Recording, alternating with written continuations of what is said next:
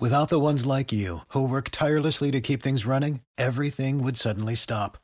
Hospitals, factories, schools, and power plants, they all depend on you. No matter the weather, emergency, or time of day, you're the ones who get it done. At Grainger, we're here for you with professional grade industrial supplies. Count on real time product availability and fast delivery. Call clickgrainger.com or just stop by. Grainger for the ones who get it done. Where are you? Mike did some. Mike Mike had some of Grandpa's old cough medicine last night. He's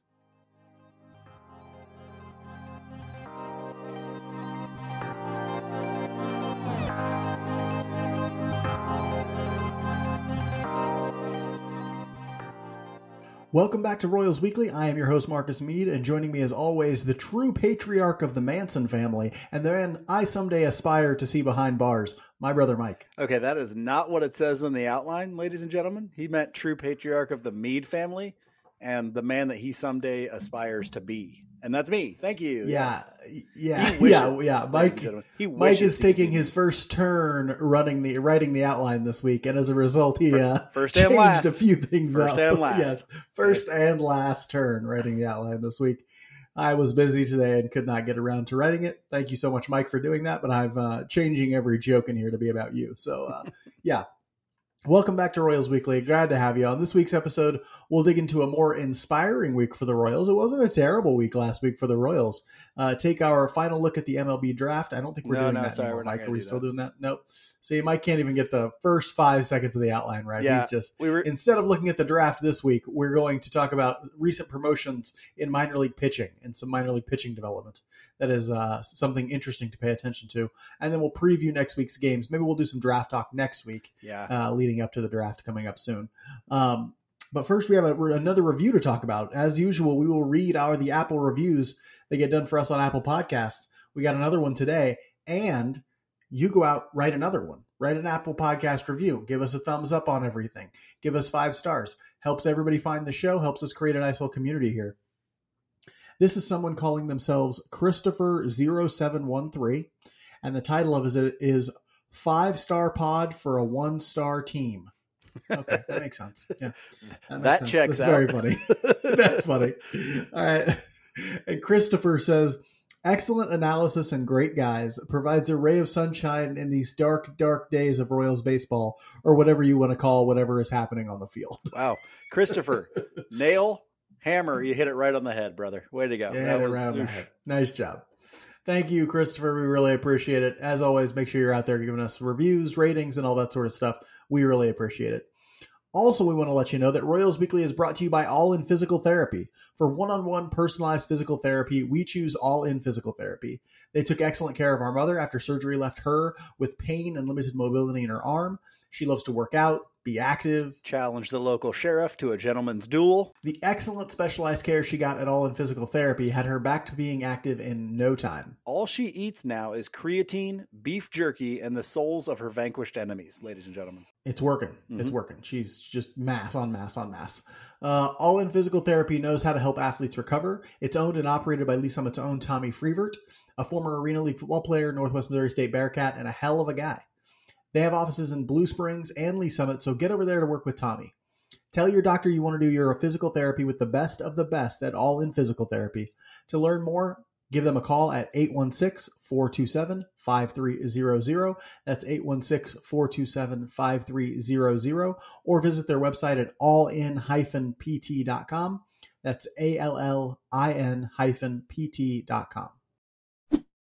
We'll start the review of last week with with roster news. Uh, not a ton of that going on. Some minor things on the margins here and there. Several prospects and big leaguers begin rehab assignments this this week. Amir Garrett went out on a rehab assignment. So gra- glad to see Ryan Yarbrough out on a rehab assignment. It's looking like that uh, injury he had taking a line drive off of his head is going to have uh, less downtime than I imagined it might. When he went on the 60 day, I'm like, this guy, he's done for a long time, right? But uh, it looks like he might be able to come back sometime soon because he went and had a rehab start for I think Omaha yesterday, if I'm not mistaken. So we'll see. Diego Hernandez, another guy, a guy you might remember from spring training. I think he got hurt there. Also been out on a rehab assignment with Surprise Arizona, the uh, sort of rookie ball uh, affiliate down there. Um, he's he's out there doing rehab assignment too. Uh, on the relief bullpen side, James McArthur was promoted to the major leagues this year. He's a guy that the Royals like they they didn't sign him. They like it was like some sort of fringe trade kind of a thing. I don't. It was like uh, it, I think they got McArthur for like they traded him for cash uh, or traded cash for him, but they, they, he's been pitching well in Omaha. They brought him up, sent Jackson Kowar back to Omaha after a couple of tough outings uh, here at the major leagues level. And then another sort of marginal thing, Matt Beaty, who the Royals had just brought up, uh, got into a collision with Samad Taylor, went on the seven day concussion injured list, and as a result, Nate Eaton was brought up to fill his spot. Mike, any thoughts on the roster news this week? Uh, it's interesting that Nate Eaton is coming up and down because I think they've limited the number of times you can you can send a guy up and down now to five, if I'm not mistaken. It's five, and so he's gonna he's it's not even the All Star break, and I think he's at three or four. So uh, yeah, three. Yeah, he's got so he's likely to hit that limit. Uh, Beaty was doing some good things, so it's a little uh, sad to see him go down for that, but he'll be back soon. I'm interested to see McArthur pitch for the first time because I really don't know anything about him. So uh, we'll be looking for that this week to see him get in for the first time. Yeah, some great uh, strikeout and walk numbers from McArthur. So hopefully he can translate some of that to Major League Baseball. And boom, you got a bullpen piece right there. On the field, the Royals went three and four last week. That brings their overall record to 22 and 56. Uh, they started the week by dropping a series to a below average Tigers team. That was a not great thing to see. Uh, but then they ended up splitting with the best team in baseball, four game series in Tampa Bay against the Rays, and they took two games, had a chance to win the series outright today. Were competitive in the game, but didn't end up winning. Um, it's a weird game folks. And uh, this is one of the best weeks the Royals have had this year.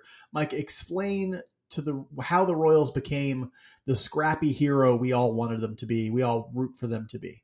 Well, this week was different. It felt different this week because we've seen some progress from guys that we can look forward to in the future. We've seen Bobby Witt Jr. Step, take a step forward offensively with the patience and approach at the plate. We've seen Austin Cox come out and be and look like a guy who deserves a spot in the rotation.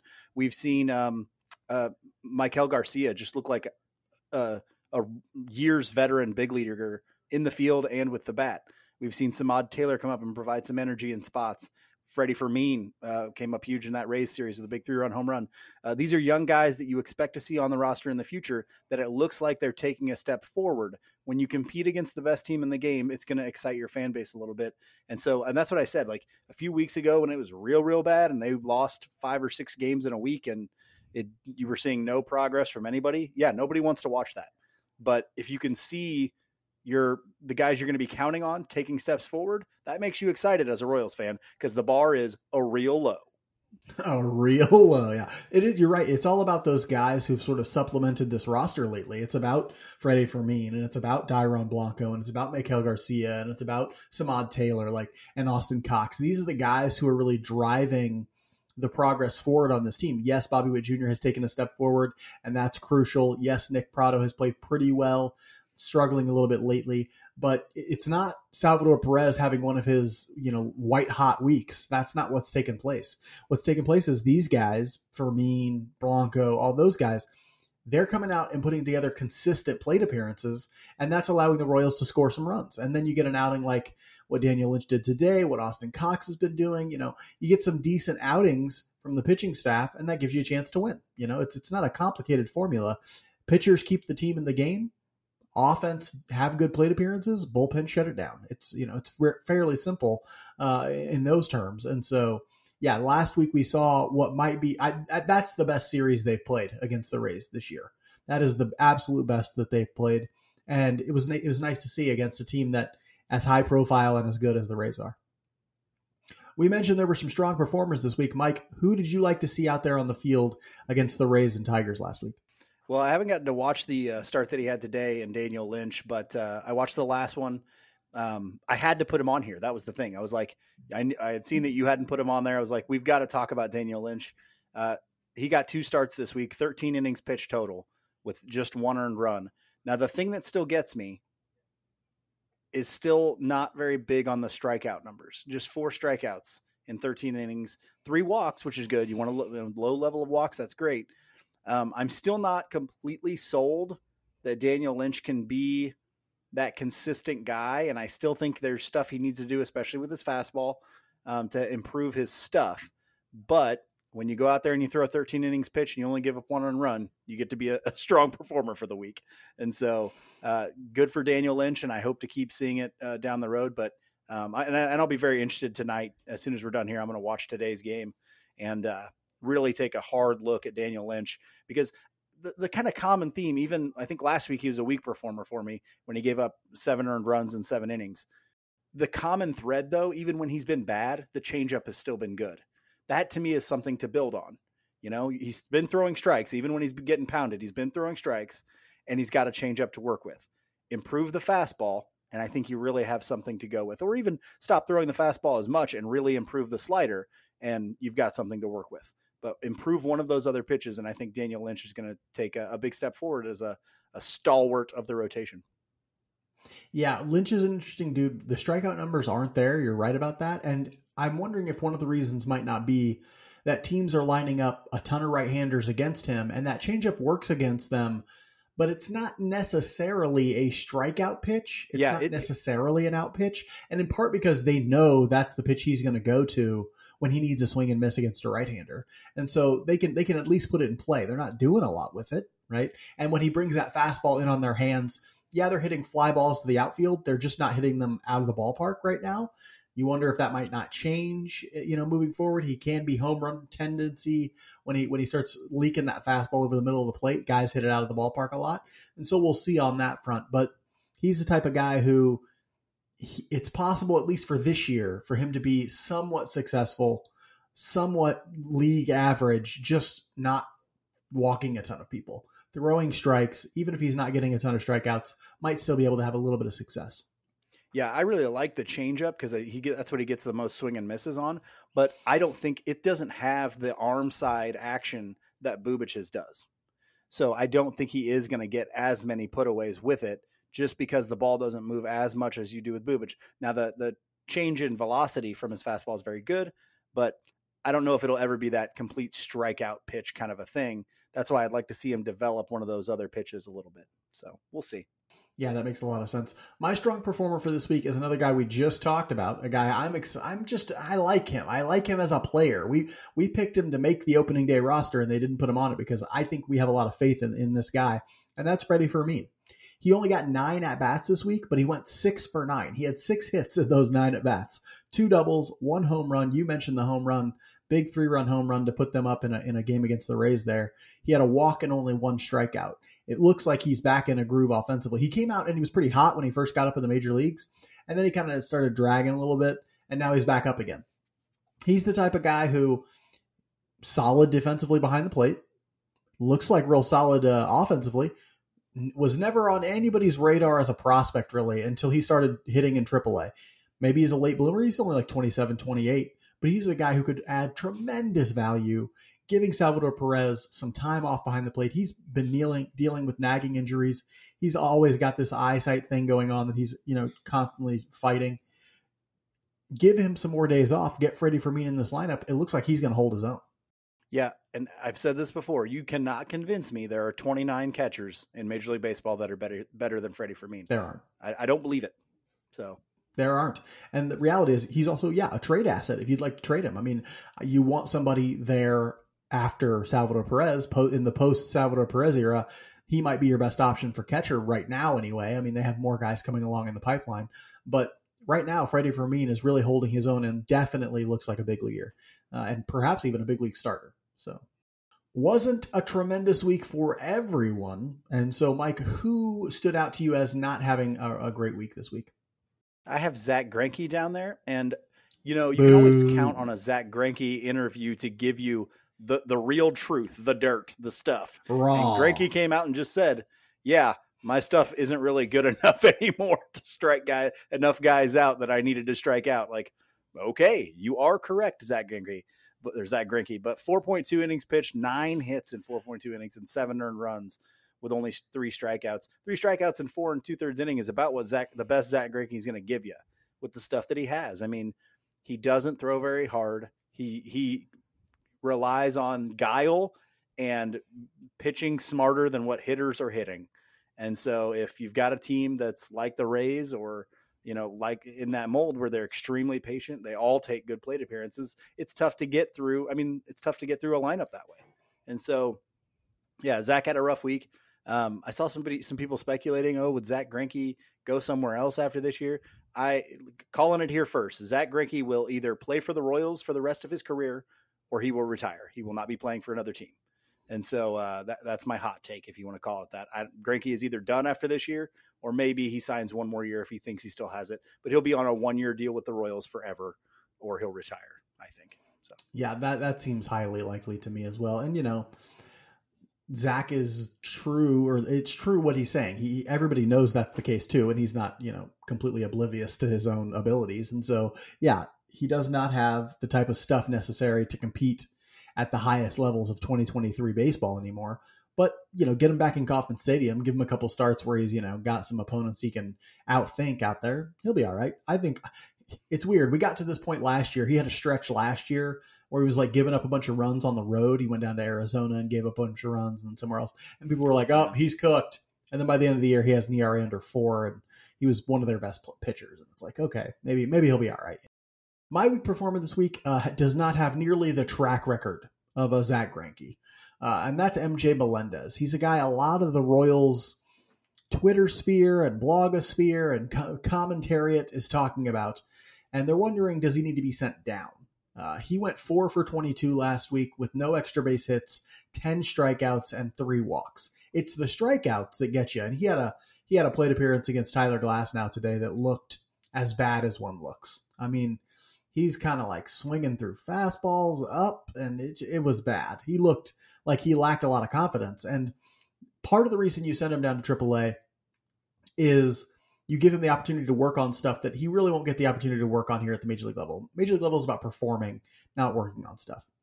Get him down there, give him a chance to work on what he needs to work on, but also give him a chance to get his confidence back. He is having confidence struggles. He made a big error in a game this week uh, against Tampa. You know, it's like he just needs to like reset his mind and get back up here ready to compete because right now it's not looking good for MJ Melendez. He needs some time to I think get some stuff together.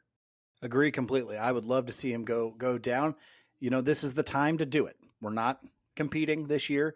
Get him down there, a la a Mike Moustakas when he went down, or, or uh, you know Alex Gordon went down for a little while after he'd already come up. You know, get him down there, get his head right, get him back to up here and to swinging. Because, like you said, you can't work on stuff at the major league level when you're expected to perform. You can at AAA, you can sit there for a whole at bat just taking pitches if you want to, just to look at him, say should have swung at that one, shouldn't swing at this one. Like you can do whatever you want to do.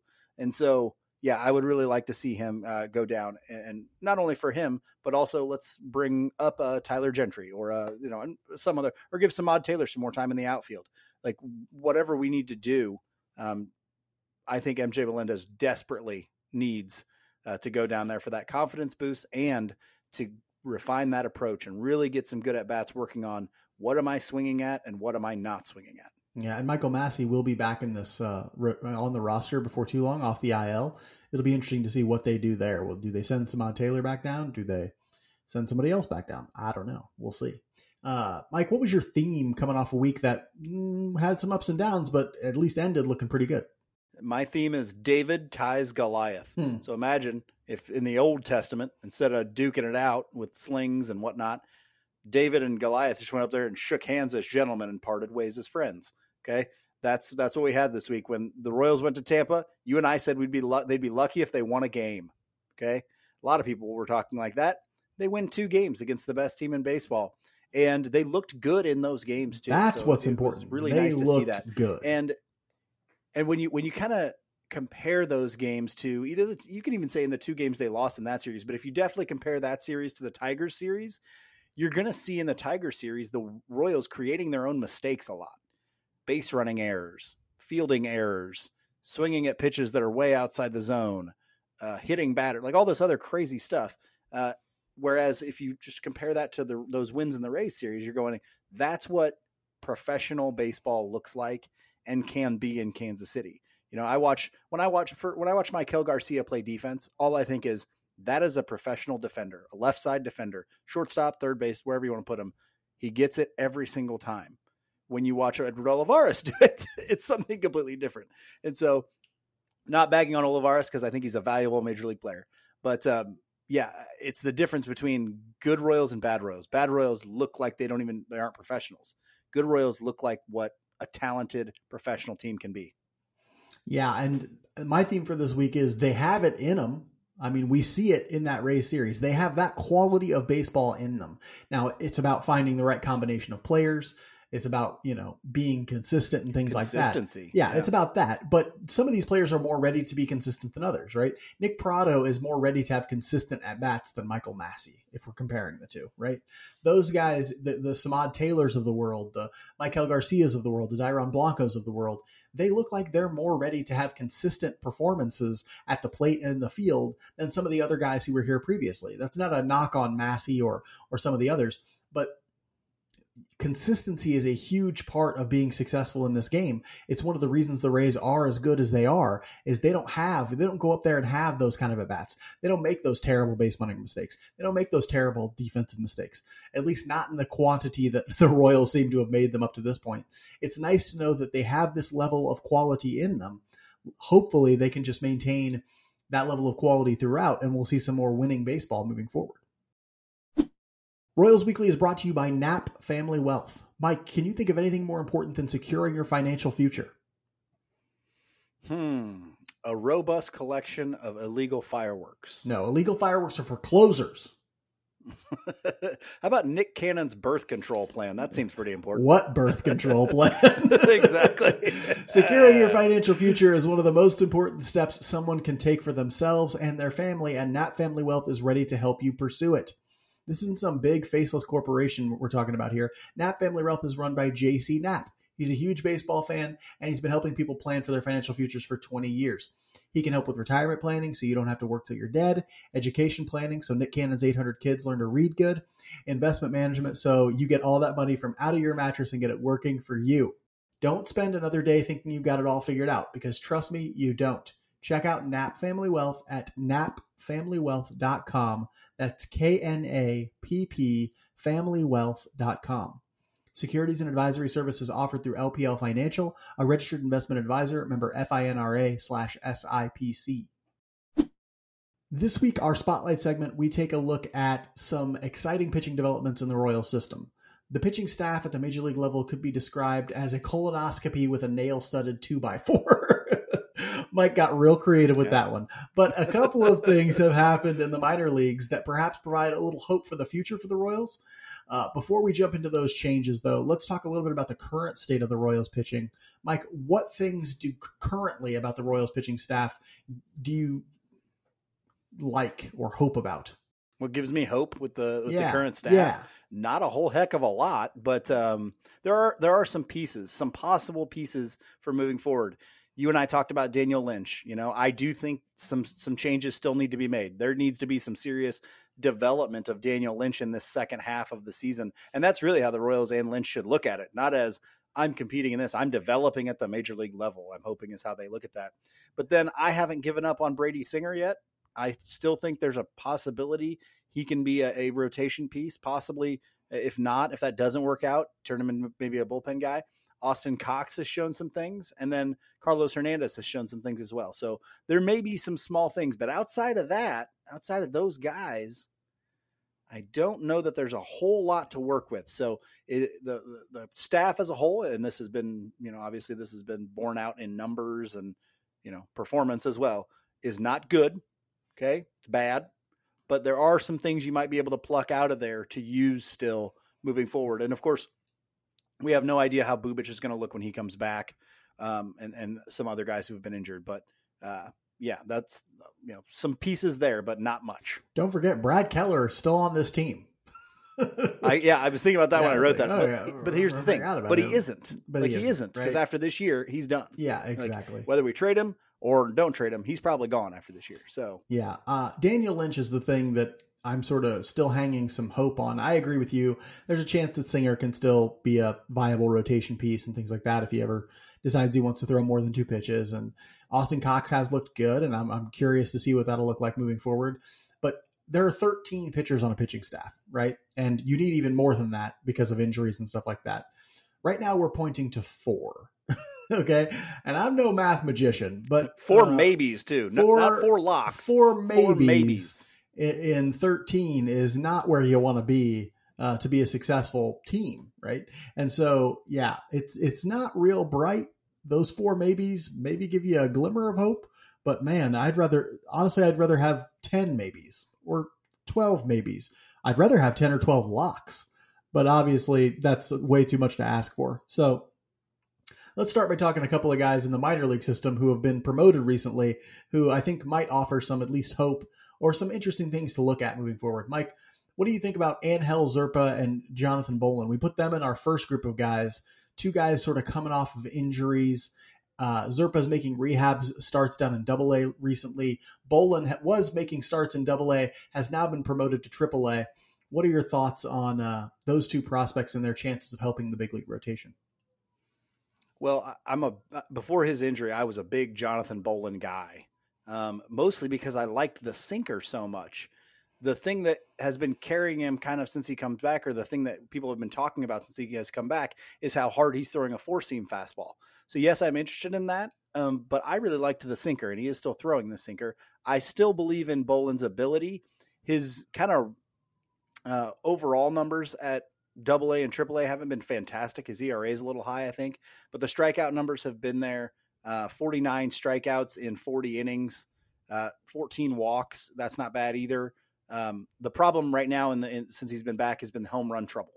He's giving up uh, way too many home runs. That's been biting him. You hope that evens out over time. If not, if he become, if it, you may have to start saying, okay, is that the, even though that fastball is you know topping out at 97, uh, maybe we go back to the sinker a little bit more. I don't know. Um, but yeah, so I, I'm excited about him. Angel Zerpa is a little bit different. I always loved that he threw strikes, that he didn't have a lot of walk problems. He's had some major league time. I don't know if he's ever going to be a guy that sticks in a major league rotation. He strikes me more as a guy that kind of back and forth, you know, spot start here, then goes back to AAA. So, but I, I'm interested to see both of them go. I'm really interested to see Bowlan though. That's that's the guy I'm really hanging my hat on. Yeah, these two are interesting. It's interesting that we, we paired them together because in some ways they're similar, right? Guys coming off injury and that sort of thing. Uh, guys who are have a little bit more risk, I think, associated with them in terms of their ability to stick in the major leagues, right? Bowlan, I think his risk right now is mostly like, well, the overall numbers aren't good, the peripherals are better. Is he going to be a home run risk? Is he going to, you know, that that type of risk? Whereas Zerpa, the risk is just, will he have the stuff to stick at the major league level? Um, so there's some risk there for both of them. That makes them a little bit similar, but they're also wildly different. Like you couldn't find almost find more different pitching prospects. Whereas Bowlan's stuff is we know pretty good, and he has the strikeout numbers and stuff like that. The overall numbers aren't really there. Whereas Zerpa's stuff, its pitchability, its location, the strikeout numbers are only ever going to be probably okay, even at the major league level. And the stuff isn't going to be like they're just two different profiles of pitcher, really. Like, and so you wonder if like will either one of them make it? Like you're trying two different profiles to stick in the major leagues. We'll see on that. I did get a chance to watch Bowlan's first aaa start. It was another one of those weird ones for him where he looked good. They didn't really hit him that hard until some guy put a ball out or two guys put a ball out or something like that you know? And you know he'll benefit from things like a major league level defense and stuff like that but or a bigger park in Kauffman but you got to wonder if like there might be some issue with how much he gets hit and how much those balls leave the park. Several guys just received promotions over the last couple of weeks, maybe last week and that sort of thing. And uh, they're guys who we can keep our eyes on as the future of the Royals pitching, and some of them are even relatively close to the major leagues. Uh, we had uh, a friend of the show, Alec Marsh, was promoted. Royals Weekly Bump, y'all. Um, he's been pitching very well in AAA. Anthony Veneziano was promoted just before him. Uh, the, so far, Marsh has looked good in Omaha with 10 innings pitched. He has 13 strikeouts, five walks, and he's given up just two earned runs. Mike, should Royals fans be excited about 25 year old Alec Marsh? I I think they should. Um, you know, you and I have discussed, and I think we may have even talked about it with Alex about how he's really got some good stuff. The, the fastball's a little bit suspect, but his secondary pitches are solid. And last year was a really weird year for him where the strikeout numbers were very, very good. And we just talked about this with Bowlan, but the actual uh, results were quite bad. And we even talked about that with, with uh, Alec on Alec Marsh this summer when we had an interview with him on the show. And he was very honest about it. And we've talked a lot about process versus um, production. That, and so that interview was way back that, in the winter. That was not in the summer. That was, was way, back way back. Oh, yeah, in yeah. The, way We're in the, the summer in now. the off season. right. What are you? Where are you? Mike that's what I did some. Mike Mike had some of Grandpa's old cough medicine last night. And so, but no, I think that Royals fans should be excited about Alec Marsh. I really do. He he strikes me as the kind of guy who he could be the kind of guy who like comes up has not great numbers in AAA and they promote him to the majors anyway, like they did with Pratto on the hitting side, where you go, hey, his secondary numbers, his peripheral numbers are very good. We are going to bring him into Major League Baseball and see if the things like you were just talking about benefit him. Pitching in Kauffman Stadium, uh, you know, having the plans de- developed by uh, Zach Bovey, helping him, all that sort of stuff that he benefits from those things. So, it, you, I think your hot take at the beginning of the year was that Marsh would have a start in Major League Baseball this year. He's definitely going to do that, I think. And he's I on think track. if you want another hot take, he's in that starting rotation uh, to start 2024. Yeah, I think I think Marsh is a guy definitely worth getting excited about. And Alex Duvall of Royals Farm Report, go check out that Twitter account because he was putting out some Statcast numbers on Marsh and his you know spin rates and and and things he was doing with the fastball. And his fastball does look improved this year, and and in those AAA outings, and we're getting that data that shows us that the fastball looks like it'll play at the major league level. When he locates it up too, guys don't hit it up there. They don't even touch it. Like when he's got the right game plan, I feel like he can be a really effective pitcher. And oddly, he might look back at 2022 and say, actually, that year helped me because he developed a cutter as a result of his fastball not working all that well. And so now he has a couple of different pitches he can work off of, and his fastball's gotten better. And so you're talking about a guy who's learning from his mistakes and learning from the struggles that he's gotten. And I love to see that. He, physically, I saw him in a Storm Chasers uniform the other day on TV that dude, he might need to get out of the weight room. He looks jacked Oh, in his uniform. Oh my lord, it's incredible. And so, you know, he's going to be there physically. He's the type of good enough athlete, good enough stuff. Let's see if it translates to the major leagues. I hope he keeps just mowing them down in AAA and gets a call up sometime soon. A guy who went up there a little bit before him, Anthony Veneziano, has pitched 29 and two thirds uh, innings in Omaha with 23 Ks and uh, 16 walks. It's a few too many walks. That brings his ERA to 3.64 over that time, but he does have a 5.82 adjusted fielding independent pitching. Uh, can Veneziano work into this rotation at some point, Mike? Does he have a future for the Royals as a starter? Um, I I'm less certain on this than I am Marsh. Uh, Veneziano is the kind of guy I think that if you can really develop, if your development program is top notch, which I think the Royals is better. I don't know that it's top notch, but I think a guy like Veneziano probably becomes somebody in the back of your rotation, uh, your four or your five, and you're okay with that left side. He's got pretty good stuff.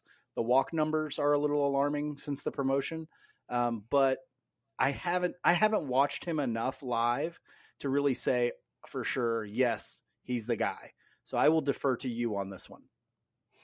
So it's not overly surprising that some of the wash issues have crept in as he moved to AAA. The same thing happened to Drew Parrish last year, who had a bunch of success at AA, went up to AAA, lost some of his mechanics trying to do too much, never got him back, has been demoted at this point. Yeah. Um, Veneziano is a big, lanky lefty, easy to get out of his mechanics and start throwing too many uh, balls. And so, you know, not overly surprising that the walk numbers have been in there, but he his first outing or two was rough in AAA, but he's recovered and he's starting to pitch a little bit better. I think he's the type of guy who, as a starter, might have those games where you're just like, this guy can't throw a strike. You know, like, but the good news about this coaching staff and this pitching st- uh, coaching staff is that they seem like they'll identify the issues much faster and make adjustments much faster than previous regimes when they were like, well, we needed a special camera in Arkansas to tell us that this guy was, you know, getting out of it. It's like, no, no, forget that noise. Like these guys figure out these mistakes much faster and can sort of make those adjustments when need be.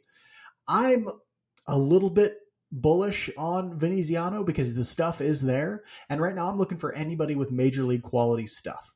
And so, you know, I wouldn't be surprised if Veneziano makes a start sometime soon uh, in Major League Baseball. I don't know what his 40 man roster uh, status is. Marsh, I, Don't know, is on the 40 man. Yeah, I don't think Marsh is on, there. the 40 man.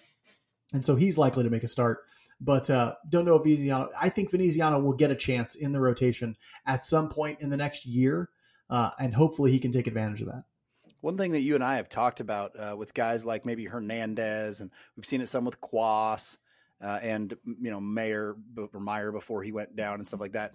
Could Veneziano morph kind of into these one of these multi inning reliever kind of guys?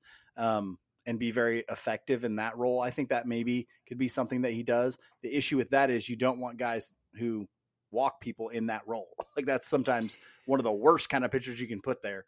Um, but if if my thought is if he doesn't work out in the starting rotation, he certainly has the ability to play in that kind of role. Yeah, that's the great thing about Veneziano. Yeah, there's reliever risk there, but you know you can get a quality reliever out of him because I think his splits against lefties are really good. I think lefties have a difficult time hitting him. And so at the very least, you know, you're getting a guy who's going to be a very good left-handed specialist uh, or potentially even a, a, bulk reliever like that or a multi-inning reliever. The stuff is there and, and and you cannot say that enough about enough guys in this organization, especially the ones who are in the upper minors. And so Veneziano needs to get every chance to start. I think he will, but I think if ultimately that doesn't pan out, he could be a very successful reliever for them and a guy who can go two or three innings instead of just one at a time. There's another guy who I'm a big fan of. Uh, Joe Town's finest, Noah Cameron, also got promoted to, from high A to double A in the last couple of weeks. He struggled since being promoted with an ERA of five. His strikeout rate is down tremendously, and his walk rate is up. He needed this promotion. It was time for him to get promoted. Uh, Mike, do you think that he can make the adjustments needed to be successful moving forward? Uh, yeah, let's, let's, mention real quick that double A is is very difficult. Okay, double A yeah. often has like the some like really it's where a lot of the best prospects spend the most time, right? And so the, a lot of those teams are stacked. And so we talk about the big jump from triple A to the big leagues. It's a big jump from high A to double A as well. Okay, and so it's not surprising to see somebody go there and struggle a little bit. The reason that I think Noah Cameron can still be successful and can make those adjustments is because he has something very concrete to lean on, and that is his curveball. Noah Cameron has a damn good curveball. It is left handed, fall out of the sky, kind of Barry Zito type of thing. Okay. And I really like it. And so I think he can always lean on that pitch and then they can work on other things. If the fastball is not working or if he needs a, to throw a, a, better third pitch, whatever it is, I think they can do that while he leans on the curveball still. And so there's always going to be kind of that thing to hold on to for him. Um, so I'm not, you know, he was too old for high A. He was dominating high A.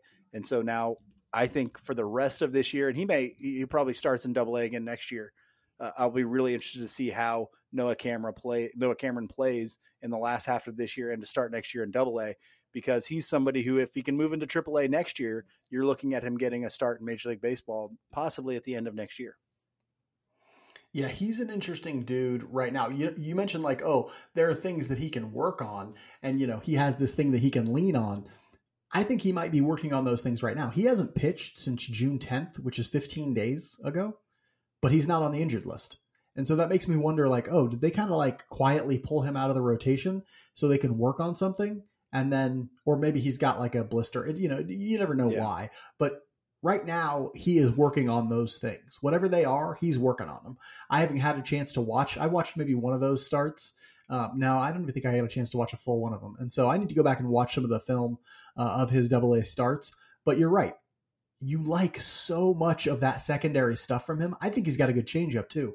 I, he's just there's a lot of potential with him. The one thing about him is he doesn't throw that hard. In 2023, is that as big of a deal? In my mind, no. Like if you can generate movement, the fact that you don't throw 98 is not that big of a deal. We see guys have success all the time as long as they can do sorts of things. People are throwing fastballs less than ever. So, you know, yeah, we'll we're see. Talk about that, Shane but, Bieber here in a minute.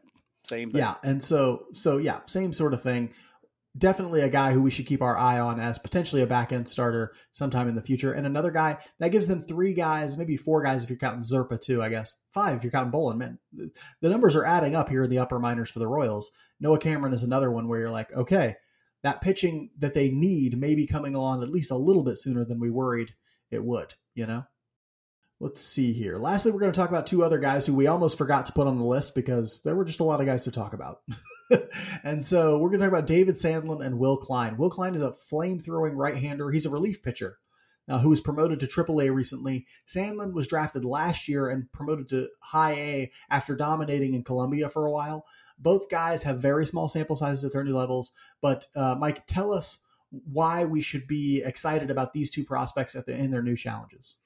Well, for me, the the big one, I've always been a Will Klein fan. You know that. Uh, just the the sheer velocity that the guy brings is is not like something we've seen. I mean, other than Aroldis Chapman, like he throws that hard, guys.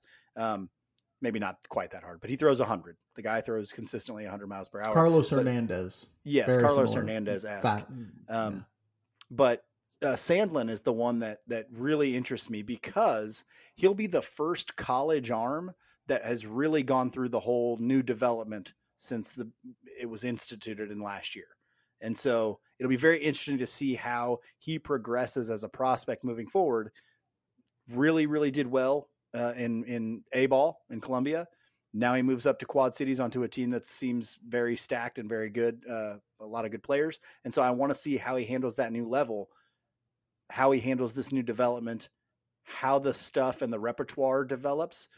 Do pitches get added? Do things get dropped? It's just going to be really interesting to see the prospect like life of David Sandlin. Yeah, Sandlin's a, such an interesting cat in part because they got him really late in the draft. He he is the test case of a theory, of a philosophy about how to acquire and develop pitching, right? They got David Sandlin in the 11th round. You can get a lot of David Sandlins in late in the major league draft, right? If you could turn those David Sandlins into legit pitching prospects like he looks like he is, David Sandlin is like was like leading the low minors in strikeout and still might be leading the minor leagues in strikeout rate. Like the guy was dominant at low A. If he can go be dominant in high A and then potentially make that jump to double A, he I don't think he would make it this year. Maybe one or two starts at the end of the year, but he's a guy who's poised to be like a vanguard of that next wave of Royals pitching. The you know Frank Mozzicato, the Ben Kudrna, the Shane Panzini, the uh, Luinder Avila. That class is going to be sort of uh, led by uh, David Sandlin. I'm excited about that. Klein, in a similar way, is the vanguard of a pitching reboot that, or a, a bull a relief pitching reboot that needs to happen for the Royals. So it's him, it's Christian Chamberlain, it's Dante Biasi, it's those guys who are hopefully going to help support. It's Dylan Coleman, who are hopefully going to support this next wave of Royals bullpen as they should be trading a lot of their bullpen pieces away at this deadline. The good guys are back at home this week against the Guardians and Dodgers, two teams who develop pitching and win games regularly. Boy, am I jealous you know? What's uh, that like? Uh, the royals have the tall task if they hope to have their first winning week of the year but crazier shit has happened so we'll see. I mean have you ever seen have you ever seen balto? What do you the what, movie balto you should you should never write for me okay? You just you should never write for me. Have you ever seen the movie balto? No i that's maybe. a true story. No is lie. that a story about a dog? Is it's a story about a sled dog that takes medicine to a village that needs it. It is an absolute true story. Okay, Balto, everyone. A crazier story than than the Royals beating the uh, Dodgers at all this week. Uh, Mike, what are you looking for at at that Guardians team? Preview that series for us. Uh, well, the Cleveland Guardians are thirty-seven and forty, three games under five hundred, which is good enough for second in the AL Central. Okay, uh, this is going to be. I'm, I'm actually very excited to see this because the Guardians will be pitching their number one prospect in Gavin Williams, and they'll be pitching the guy who was their number eight prospect in Logan Allen. And so you're going to see two young guns from the Guardians, two guys we're likely to see for the next six years plus, maybe who knows. Um, and so I'm, and then Shane Bieber, who we've seen a million times. Uh, but in the first game, it'll be Singer versus Gavin Williams, the 23 year old right hander out of Eastern Carolina. Uh, 6.35 ERA for him, but he's only had one start in Major League Baseball. So this will be his second start. Uh, he's got a fastball that says 91. That's not correct fastball in the mid 90s. He leans on that fastball. Uh, he's got a sweeper, changeup, cutter. He's their number one prospect. He likes his fastball a lot because it's very good. Um, and then he's he mixes in the slider or sorry the sweeper and the curveball. Uh, he mixes those in kind of as out pitches. Okay, Logan Allen in that second game will go against. We don't know. That's likely going to be the opener game. We're likely to see Hernandez, or maybe Cox. Ooh, ooh, maybe Cox will get that start. You think?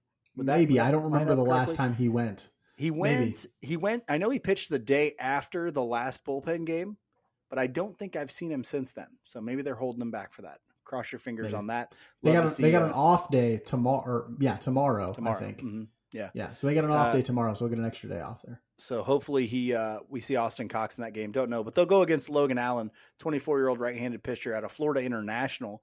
He's doing pretty well this year with a 3.68 ERA and a 1.09 WHIP. He throws a fastball around 91, 92.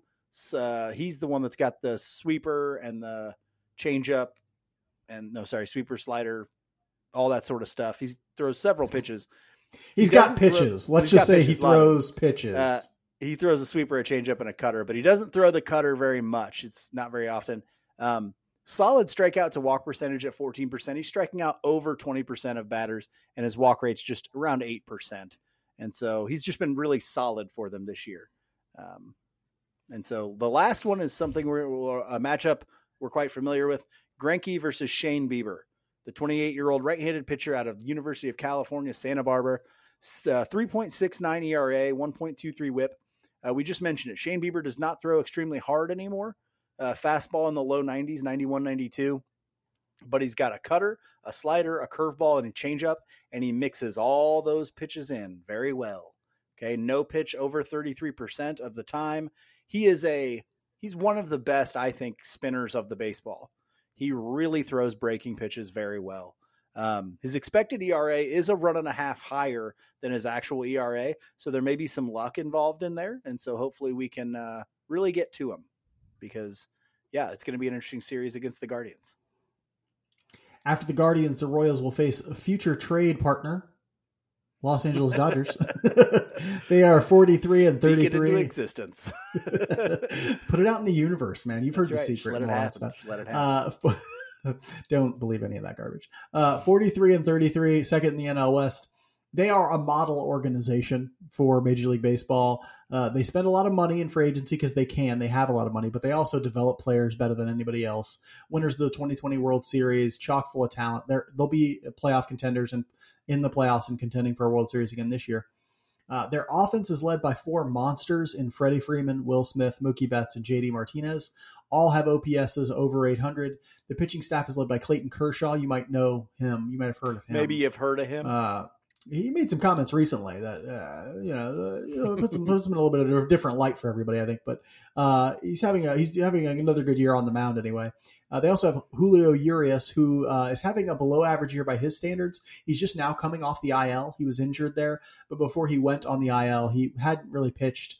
He had been about average, I would say, and mm-hmm. so yeah. you know the big boost getting him back. They'll be getting Dustin May back recently as well, and so yeah, that team is getting healthy and they're already super duper talented. Let's hope we can scrape some of that talent away because we're going to trade them some bullpen pieces. We'll end this week's episode like we end every episode with our Just About Outside segment, where we talk about something that's interesting to us outside the world of baseball. Mike, I was sure you would take the two foot putt and take Freedom Fest as your thing, but you didn't do it. Oh, well, I try. I try not to repeat, and I feel like I've talked. You about have Freedom talked about Freedom Fest before. before. So good job on you not doing the lazy thing. Mike, tell us about what you're interested in in the world of baseball outside. I actually had two different things I was debating on here. Uh, both of them come by way of my new subscription to Max or HBO Max, as I still call it, because nobody's buying it for anything else. You're buying it for HBO. Um, and so, but on there, there is a TV show that I had never heard of. And I just ran across it because I was looking for one of my stupid sitcoms to watch. I like to watch sitcoms, people. I don't watch drama TV shows. I no don't. drama. I watch a lot of documentaries. No, no, no, no drama. I watch a lot of sitcoms. That's pretty much it. And so I found a show called Tacoma FD, okay, for Tacoma Fire Department. And it's I, I, I don't know who makes it necessarily, like the people behind the making of it. Uh, I think it started on the on IFC, the Independent Film Channel. Um, but it's got two of the guys from like the Super Troopers stuff, and those guys like always make stuff together. You know, actually, it's got three of them. so I'm thinking it's that consortium. The what's it? Broken Lizard, something Lizard. Yeah, it was called. Uh, and it is hilarious, people. It is funny. Imagine if uh, Brooklyn Nine Nine, if they were allowed to cuss on Brooklyn Nine Nine. It's it's kind of like that. It's really really funny. uh, I'm, I've been really enjoying it. So check that out. I was also going to talk about uh, Turner Classic Movies because um, they have that channel on Max, on HBO Max, and I've been watching some old movies. But I didn't talk about that. No, so. well, yeah, you actually did. So uh, I'm going to talk about something that's more important to the world, and that is, did y'all hear about this coup in Russia? is I could not stop following this story from the second it broke to like the 24 hours later when it ended. It was crazy, a crazy story. so I'm sure you all know the story. Still, uh, 24 hours later. I'm sure you all know the story. But let me Uh, the bloodless some, some revolution. context, but there was no revolution, right? Some context for I this know, story, right? right?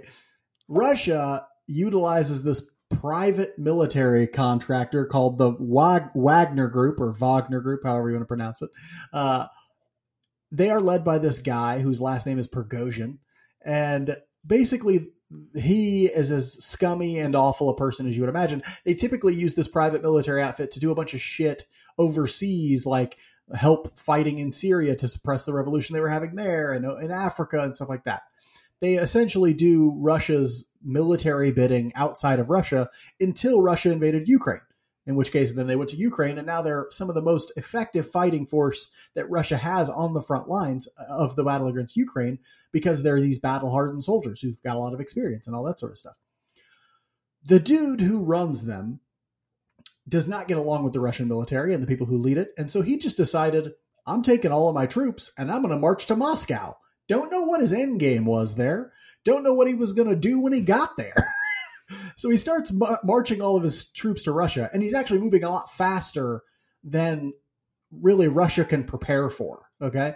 And so he's 120 miles from Moscow. He, they took over a, a city in Russia and Rostov. is 120 miles from Moscow. Yes, Rostov.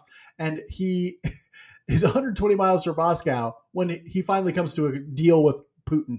Now, what I'm hearing from the pundits that I listen to is that uh, people who are former national security experts, by the way, um, is that like he saw that he wasn't getting that much support from anybody, and so he took the best deal he could get, which was exile to Belarus.